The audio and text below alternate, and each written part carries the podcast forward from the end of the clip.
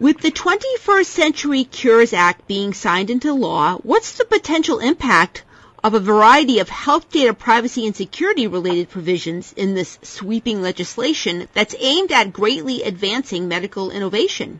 I'm Marianne Kolbasuk McGee, Executive Editor of Information Security Media Group.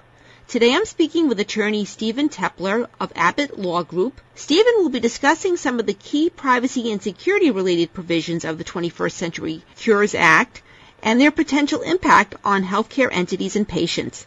So now, Stephen, the 21st Century Cures Act seems to have a pretty wide span of reach in terms of potentially touching many aspects of medical research and innovation in healthcare. That includes funding for the Obama administration's Precision Medicine Initiative and Cancer Moonshot, as well as mental health and substance abuse related reforms. Many of these initiatives are dependent on health IT and secure information sharing.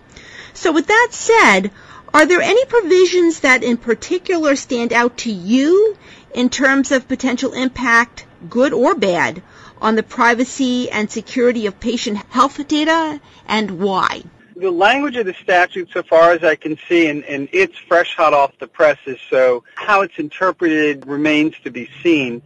But the admonition to keep information private and secure seems to be fairly broad, but not very focused. It's broad in terms of its expansive coverage over a wide a variety of legislative venues, but I don't think it does much more than to say thou shalt keep information secure and privacy secure and as required by law. And that law may be HIPAA, that law may be common law requirements. The issue being also to what extent can any of these admonitions be audited? How can they be checked? I mean, how do you how do you do you self-certify? Do you have an, an, independent auditor come in to do a security health check on you? It's you know the, the statute is not clear. So Stephen also dropped from the legislation that had been passed earlier by the House, but then later revamped, was a controversial provision that essentially called for changes to the HIPAA privacy rule that would have allowed patients' health data to be used or shared for some research purposes without authorization by the patient. Instead, the legislation that's been passed by both the Senate and the House and signed into law by President Obama calls for the creation of a new working group to study and to report to HHS with recommendations on whether the uses and disclosures of PHI for research need to be modified while protecting individuals' privacy rights. So with that said, do you think current HIPAA privacy rule restrictions are potentially stifling to medical research and innovation and why? And do you think there's a need for more or better guidance for healthcare entities and patients about the risks and reward of patients authorizing their data to be used for research? One of the criticisms has been that patients don't often know where their health data is flowing and potentially for research purposes. It depends what you define, first of all, as research. If if you have a for-profit startup in Silicon Valley that just wants to monetize information and resell it to research facilities, is it then conducting research? What what qualifies as a research facility?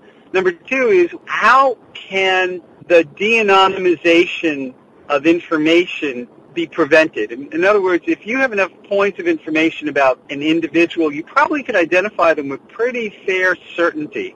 And that becomes more and more possible, more and more likely as time and technologies, especially predictive analytics and, and other deep diving types of investigatory software takes a stand.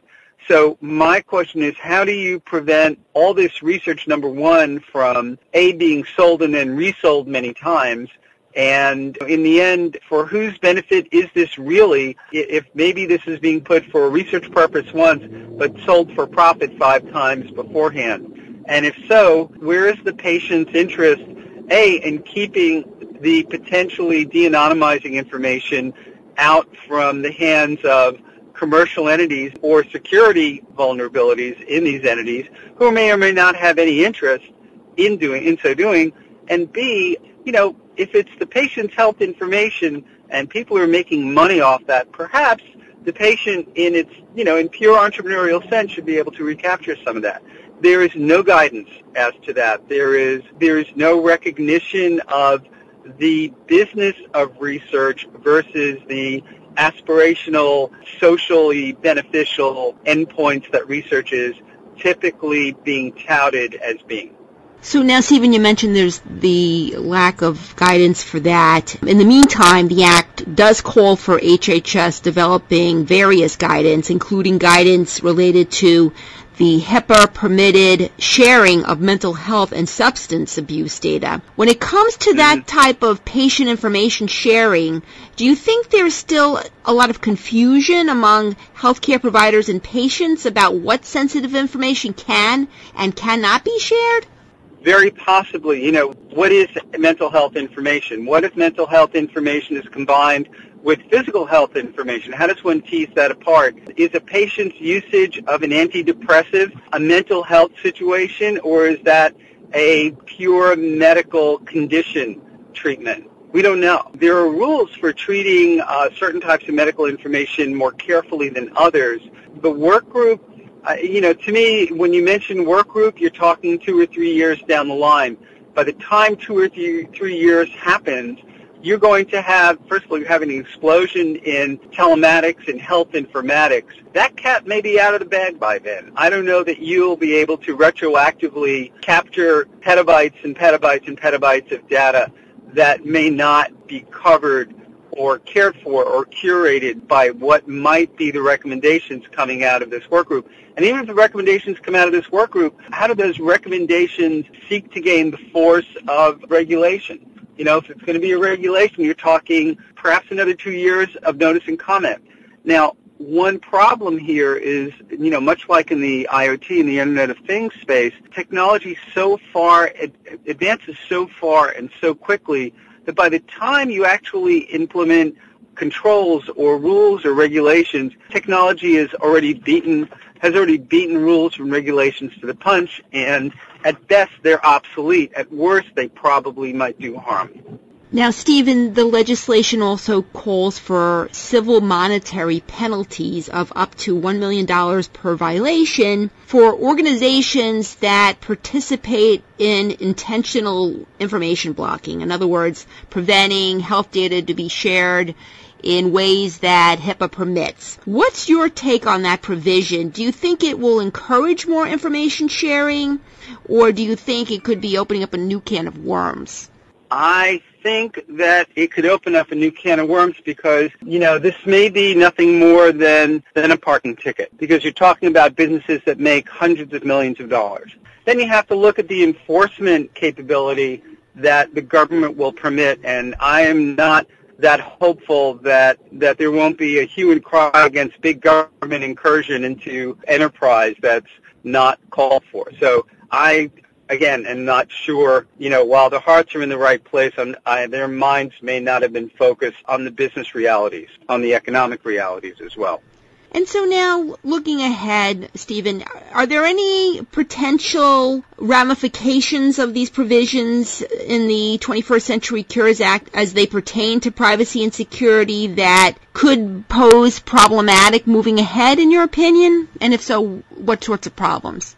If what is promulgated as a result of this act winds up being a watered down requirement, then it will do more harm than good. And you know, I my suggestion would be to say, look who the interested parties are who come to the table to try to influence the working group or who comprises the working group and you'll see which way that wave is going to be headed. And Stephen, the other thing is that again, this legislation has been worked on for almost three years, and while it's been hammered out, legislators really didn't know who would be taking over the White House in 2017. Do you think the way that some of these provisions do wind up playing out will be influenced by a Trump administration versus Clinton being in the Oval Office come January? I think almost certainly it will. I think you will probably have more